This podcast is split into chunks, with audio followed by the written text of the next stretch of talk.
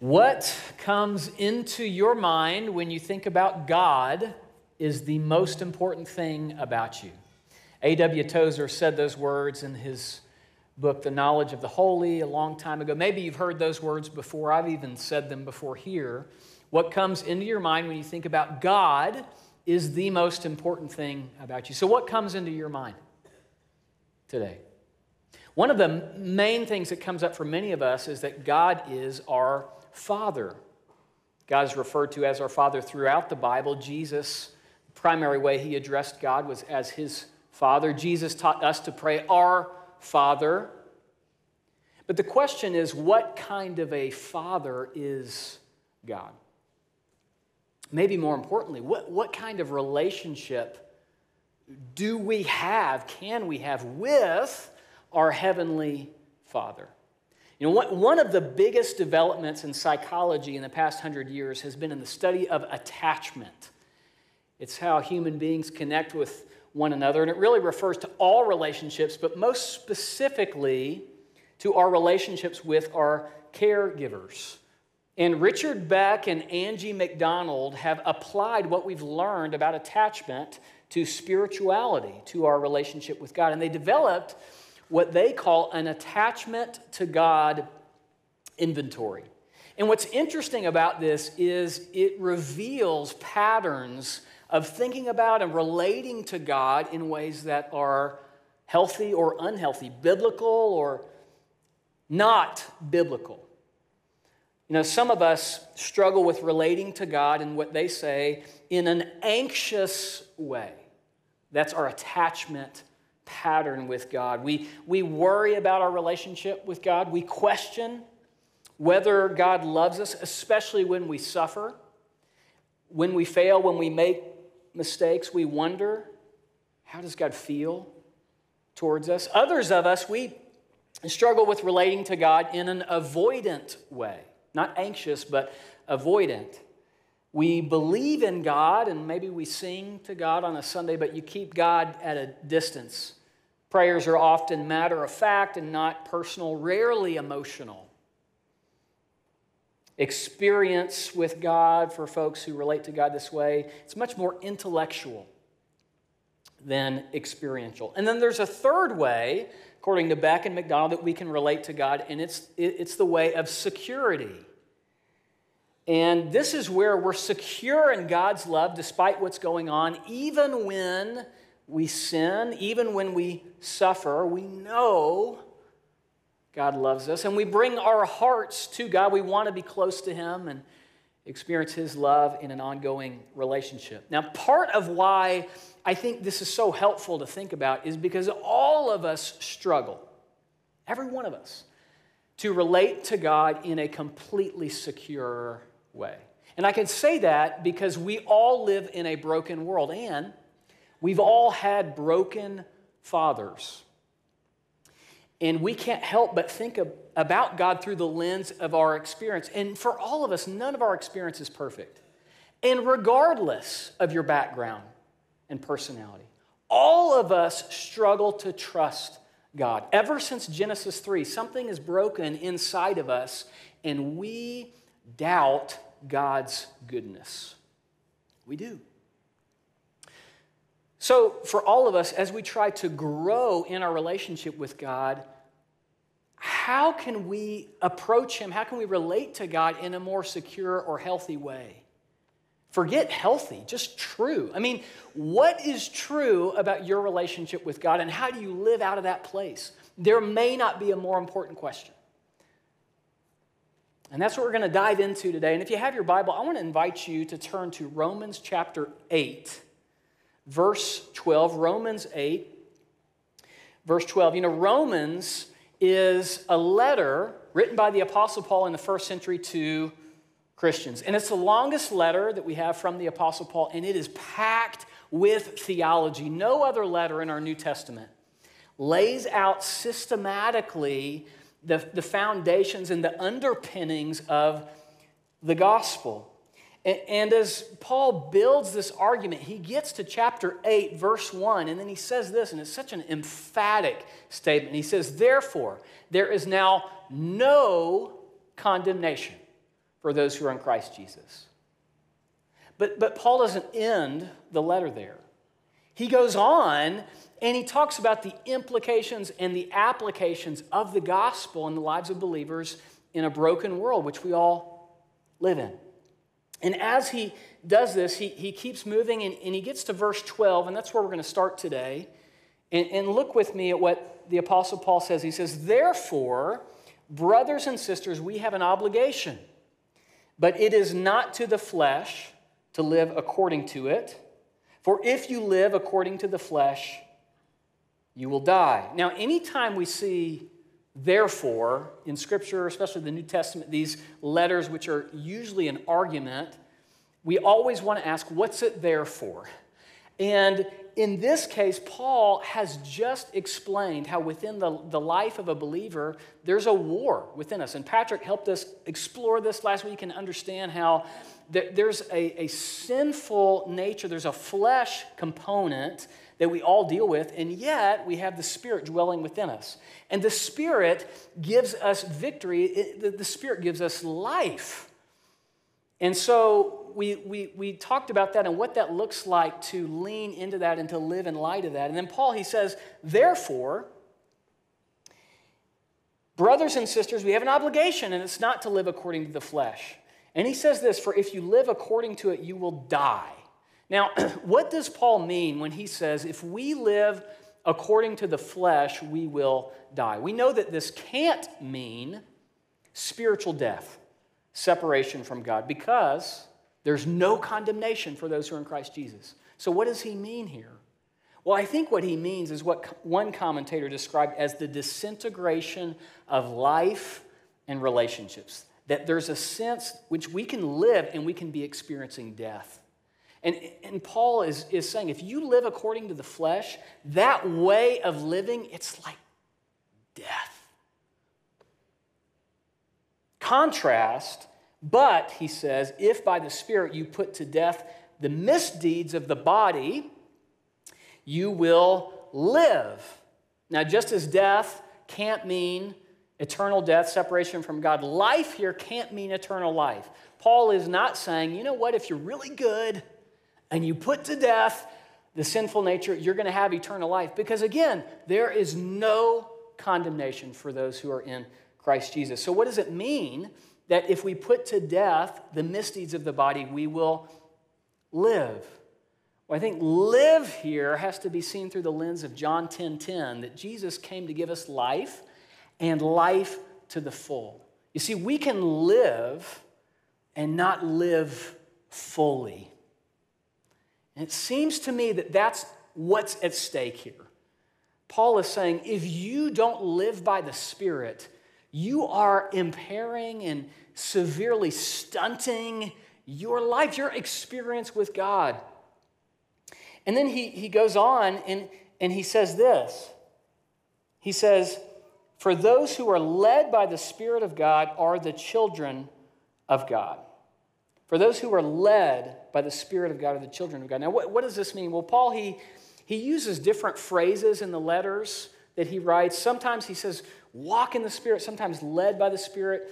But we know when we look at, at these places that those phrases refer to the same continual, habitual experience. It's progressive sanctification. It's that as you lean into the Holy Spirit, the Holy Spirit leads you as you are directed by Him. And that is how we put to death the sinful nature. And this is an ongoing thing. In the verse before, he uses the present tense when he says, If by the Spirit you put to death the misdeeds of the body. He's stressing this continual putting to death as we rely on the Spirit. But as we do that, we can actually experience change we can put to death the misdeeds of the body. How amazing is that, by the way, that we can actually change? I mean, we, we can't on our own, but in the power of the Holy Spirit, an addict can experience recovery. In the power of the Holy Spirit, somebody who is immature and lukewarm in their faith, they can become passionate about God. How amazing is that today? What a great encouragement for all of us. But then Paul, he goes on and and he really gets to the point that we're driving at today. It's the central theme of this passage. He says this The Spirit that you received, it does not make you slaves so that you live in fear again. And we're going to continue and see the rest of the verse in just a moment. But for some people, the spiritual life is all about trying to, re- to live rightly so that God does not punish us. There, there's a hyper focus on doing certain things and not doing certain things. And when we live that way, that approach to God, it has a spirit of slavery. And the fruit of it is fear. Some of you know what this is like. There, there's this constant fear of offending God when we live this way. Because whatever you're doing, it's never good enough. And if it is, what if you can't keep it up? What if you can't sustain it? I've always been better at playing the drum set than the individual snare drum, concert performances, etc. But being in band, much of my middle and high school years, I had my fair share of performances and auditions on snare drum. And I remember one occasion where I was working on a particular piece to audition before judges for state for our school. And this was a really difficult piece. And I was working on it, trying to learn it. I didn't put in enough time. And I, and I went into the room to audition for these judges. So we drove in this bus, we get there, and I walked in. And I'll never forget that when I went into this room, I didn't see any judges. What I saw was a tall black curtain from the floor to the ceiling and supposedly, behind the curtain, there were three judges, but I never saw them. I never talked to them before or after. The expectation was you go in, you bring your music, you set it down, and you play, and then you leave. And they're furiously writing on the other side of that curtain. And I'll never forget because I was already nervous, and I, and I went into this audition, and I saw that, like, oh my gosh. And I stumbled through this piece. I did not do well. And I, I, remember I got done, and just the deafening silence when you feel like you didn't do a good job and no one says anything. And I left in that moment. I took my music and I walked out, and I was devastated. I remember I cried. I just thought, oh my gosh, I blew it. Listen, that experience is what the spiritual life is like for some people, and maybe for you today that your life is lived in the presence of God, but you can't see Him. God's behind this curtain, and you never really know how He feels and if you're good enough. And you don't know for sure, but you imagine God to be scowling on the other side of that curtain as He writes the things that you are not doing, could be doing better. Paul says the spirit that you and I receive through faith in Christ is not a spirit of fear, a spirit of slavery, but, contrast again, rather, the spirit that you received brought about your adoption to sonship. Now, this, this phrase, adoption to sonship, is so powerful. It's a, it's a legal term that described in the first century when somebody would adopt someone as a full heir. So a wealthy estate owner would say, I don't have anybody to give all my stuff to when I die. And they would adopt somebody, pretty sweet gig for that person. And they would say, Hey, will you come and be in my family? And I'm going to make you a full heir of my estate. And in this culture, your inheritance primarily went to your sons which is why he, he uses the phrase adoption to sonship. But this applies spiritually to both men and women. And we know that because Paul uses three times in these verses the, the pronoun children, both men and women, gender neutral. But, but in the first century, when this happened, when somebody was adopted in this way, three things immediately occurred. Number one, all of their debts and legal obligations were paid. Secondly, the person who was adopted, they got a new name because they're in a new family. And then third, they immediately became an heir of everything that person owned. everything, the whole estate. And this is exactly what has happened for us by the death and resurrection of Jesus through the power of the Holy Spirit. We have had all of our debts paid, we've received a new name, and we've become full heirs.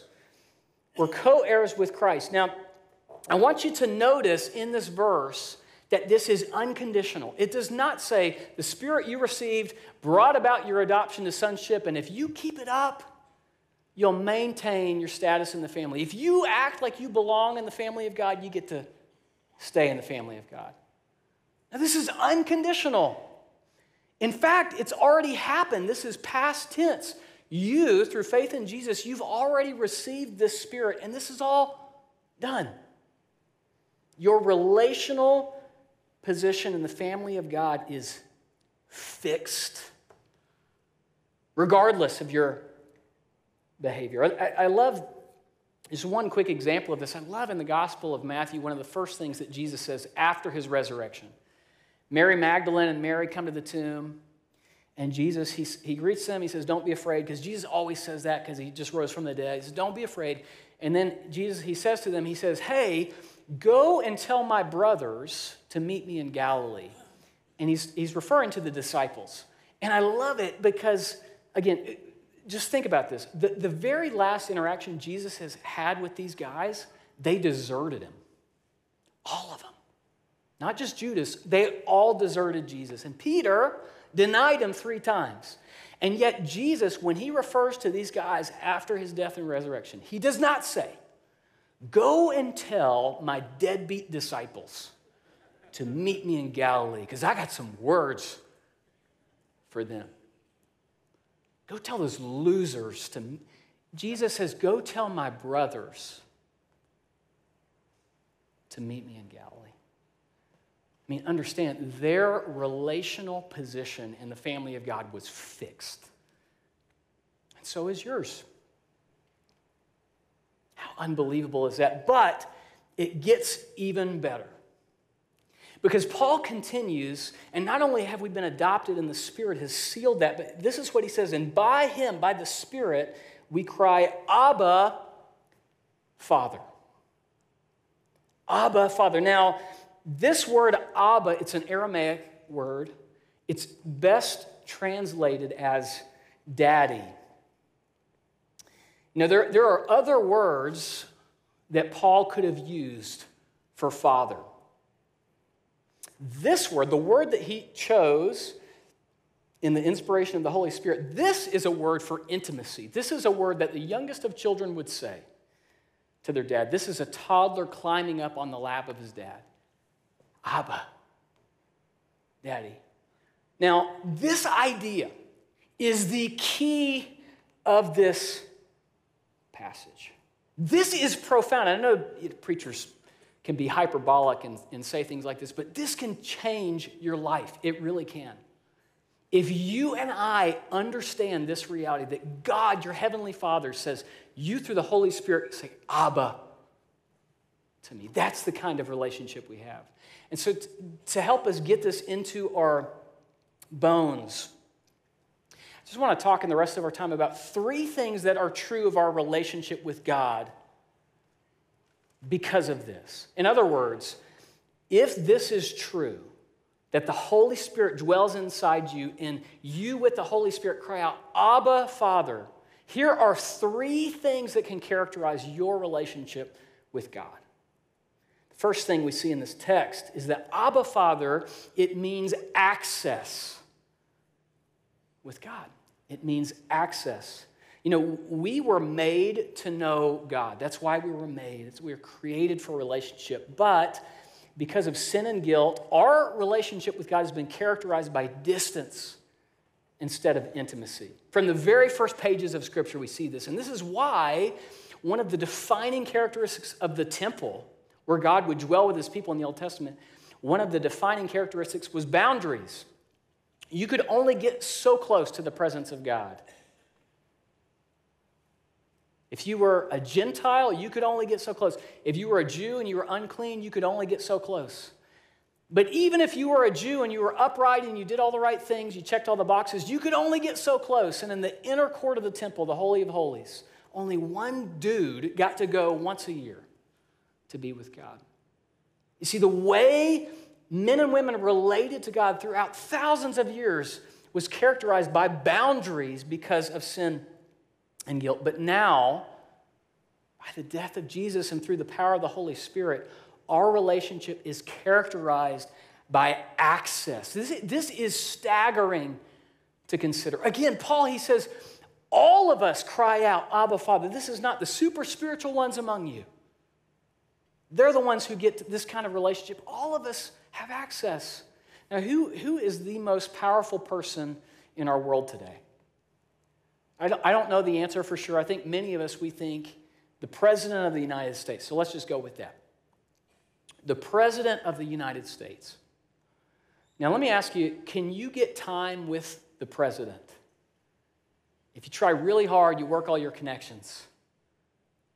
No, you don't have a shot. I mean, maybe Chris, Chris is pretty connected. Maybe he could get a little, you know, time with the president. We have no shot at getting time with the president. But who is the only person who can wake up the president of the United States at three in the morning and ask him for a glass of water? It's his children. Daddy, I'm thirsty. How much greater is God than the President of the United States? And yet, this is the kind of relationship we have access. God, Abba. I'm thirsty. And notice that in the text, it's it's not just that we have access to talk to God, but to cry out. Look at the verse. It says, By him we cry, Abba, Father. And that word in, in the Greek, that is a very strong word. That is a loud word. This is a word of deep emotion. This is, this is not a formal plea can be made to God. This is a spontaneous, heartfelt groaning to God. This is what Jesus did. In the Gospel of Mark in the Garden of Gethsemane, he cries out, Abba, Father. You know, it's interesting. Studies have been done on the most recognizable sounds to the human ear.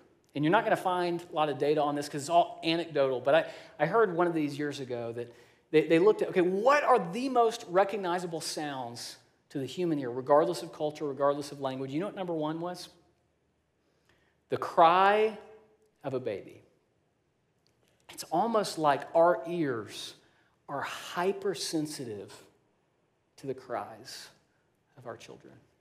How much more? Listen, we're made in the image of God. Wouldn't it make sense that the ears, so to speak, of God are hypersensitive to the cries of his children? Part of what Abba means is that God is attuned to you. This is so unbelievable. So not only does Abba Father mean access, though, it's, it's greater than that. Abba Father also means security. It means security. Now, why, why does God use the picture, the, the metaphor of adoption so much in the New Testament? And I think the reason is because more than any other relationship, we understand that being adopted into someone's family is inalterable. It cannot change. If you're somebody's employee, you can be fired. If you're a servant, someone's house, you can be dismissed. There's something about adoption where your status, and more than your status, your identity is changed forever. And, and that identity is someone who is loved and has a place that is fixed. And part of what the Holy Spirit is doing, and Romans 8 is all about the Holy Spirit. Part of what the Holy Spirit is doing in our lives is reminding us of that reality. Look at the next verse. It says, The Spirit Himself testifies with our spirit that we are God's children. Testifies. Now, that word testifies is the Greek word martyria. It's the word which we get our word martyr from. But in the original language, it just meant somebody who's an authoritative witness. See, the Holy Spirit is a witness testifying. It's almost as if you picture a courtroom and somebody is on trial and the evidence is piling up against them and they got no shot. Their lawyer stinks, they have no good alibis, and they're just, and they know they're going to prison. I mean, they, you know, they have no, no hope. And then at the last minute, somebody comes forward and it's an eyewitness. And the eyewitness speaks definitively and clearly and says, No, I know for a fact that the, this defendant is innocent. And that, and that eyewitness proves beyond a shadow of a doubt their innocence, and the case is settled. That is what the Holy Spirit is doing. In, in a sense, Paul says the Holy Spirit comes to the bench of your heart and my heart and says, Yes, it's true. God really loves you. You really are a child of God. You belong in the family. And part of the reason why we need this, and God knows we need this, is because we doubt. We doubt that God loves us. We doubt that our place in the family of God is secure. And I think part of what the Holy Spirit wants to say to us today, to you today, is that God loves you. And if you have trusted in Jesus, then you belong in the family of God, and nothing can take that away from you. God never adjusts his love to your conduct, ever. And it doesn't matter what you've done. You will sit at the table of the Lord with Abraham and Moses and Peter and Paul. So we have complete security. And, and, when we let this sink in, this reality, the Spirit says, you are a child of God. When we let that be absorbed into our soul, it produces incredible freedom and peace because nothing can touch that no matter what, you're secure. I, I remember years ago, and some of you heard me tell this story, but, but when I would mow the yard on my riding mower, one of my kids wanted to be with me. And whatever reason, he just loved it. And so he would come out on the porch and he would lift up his arms, and I would set him on my lap as I was mowing the yard. And inevitably, he would fall asleep on my lap, which was hilarious because, I mean, the, the mower is loud and I'm doing lots of turns around trees and stuff. And I got to hold on the wheel. I got the other hand on him. And I'm like stopping and starting in reverse. And he's just like flailing around on the mower like this. And he would stay asleep. And it blew me away. Now, why in the world could my child be asleep in the midst of all the noise, all the disruption? is because he felt completely and totally safe in my arms. And understand that in God's arms, because of what the Spirit is testifying to in your life, you are completely and totally safe. Don't you want a love like that? That's what we have in God by His grace through the Spirit. Not only do we have access? Not only do we have security, but Abba Father also means intimacy, means closeness. I remember right after we had our first baby, and, and I was at home, and you're still trying to figure everything out, but I remember it's like six days after she was born. She was asleep on the couch, and I, and I was there with her, and I put her on my chest and we both took a nap on the couch. And I want to show you a picture of it. And some of you are thinking, Matt, you look like a baby. And others of you are like, you still look like a baby. Right? Now, Katie took a picture, my wife took a picture of this. We're just hanging out on the couch. And I remember all this because I saw the picture. I thought, that is so cute. And when you have a new baby, you assume everybody wants to see pictures of you and your, your child. So I posted the picture on Facebook, and I remember the caption I said, It doesn't get much better than this. The reason I remember that is because a friend of mine, a mentor in my life, he, he replied and he said, It may not get any better than this.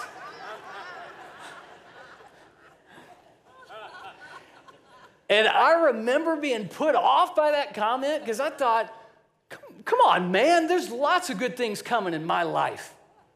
You know? but, but over the years, and the more that I grow, I'm beginning to understand how right he was. Why? Because for a father, and listen, I am a deeply flawed parent, but, but for a father, being with your child in moments like this, like that, it doesn't get any better. It is a profound thing that when the Spirit of God comes into the life of a believer, listen, listen, it is a profound thing that the Spirit does not compel us to pray, Oh God Most High, but Daddy. What does that say about God? That when the Spirit of God comes into your life, it compels us to cry out, Abba, Father. One thing it means that at the, at the very center of God's being is a desire for relationship with you. And some of us need to hear that today that we weren't saved just so we get to go to heaven one day. We, God brought us into his family and he wants to know us and he wants to be known by us. I love Hosea 6. It, God is speaking to Israel, and God says through the prophet Hosea, I desire mercy, not sacrifice.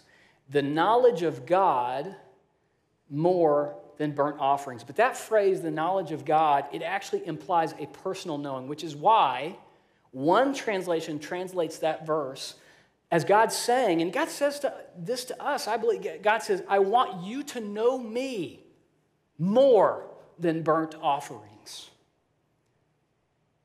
It is so much easier, isn't it, to settle for knowledge about God than knowledge of God. And again, part of what we need to hear through this text today is God saying, I want you to know me, to cry out, Abba, Father.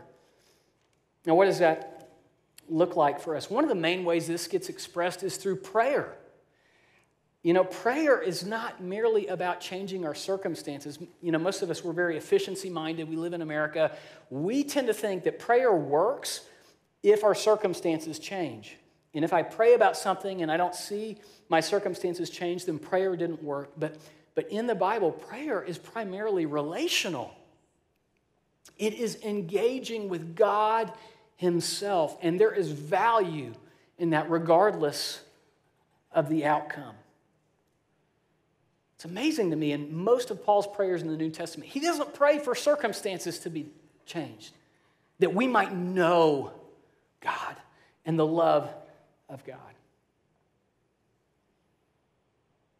Abba Father means that God desires intimacy with us.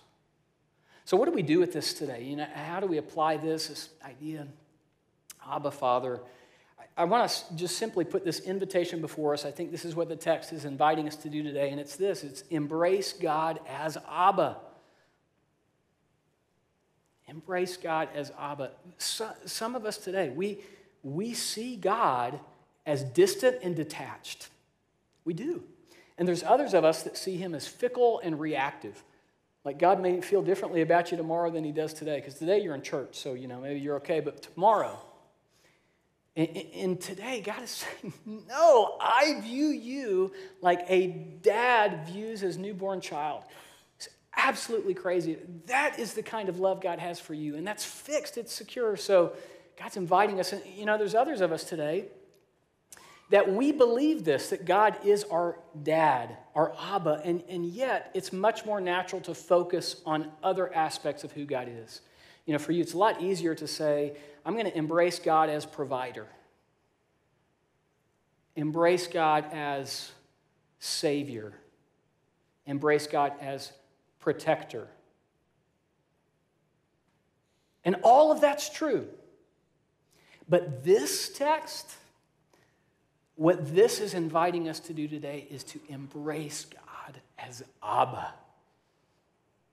And it can change our lives, it can transform us by God's grace. So, what would that look like for you this week? And maybe it's simply you begin in the mornings, you pray normally, but now this week you just say, I'm going to begin my prayer times with Abba, Father. Maybe you set a, a daily alarm on your phone during your lunch break. You just try to remember, okay, let me pray to God and not just say, God, here's all the stuff I need, but you say, God, in this moment, I recognize you're Abba. It's who you are. What would that look like for you? By God's grace, will be changed. Listen, what comes into your mind when you think about God is the most important thing about you. And what if, what if part of what came into your mind when you thought about God was Abba? What difference would that make in your life? How would you not only relate to God differently, how would you see yourself differently? How would you treat others differently if you were convinced that God was Abba? May it be so. Let's pray. Father, we, we thank you for this unbelievable text and, and just reframing of how many of us tend to think about you. Or that something has happened through the death and resurrection of Jesus, the gospel, and through the power, the Holy Spirit who lives inside us, where our relationship to you is so radically altered that we cry out, Abba, Father, and you long for us to do so. So, God, would you help us today to know how to apply this? You know what gets in the way, how we, how we have so many lenses through which we see you, our experience, what our culture says, how we feel. And Lord, I just pray for all of us today that you would help us to put this biblical truth, this filter in front of all of them, and say, no, this is what's true. So, God, we ask for your help to believe this, to live in light of it. And we pray this in Jesus' name. Amen.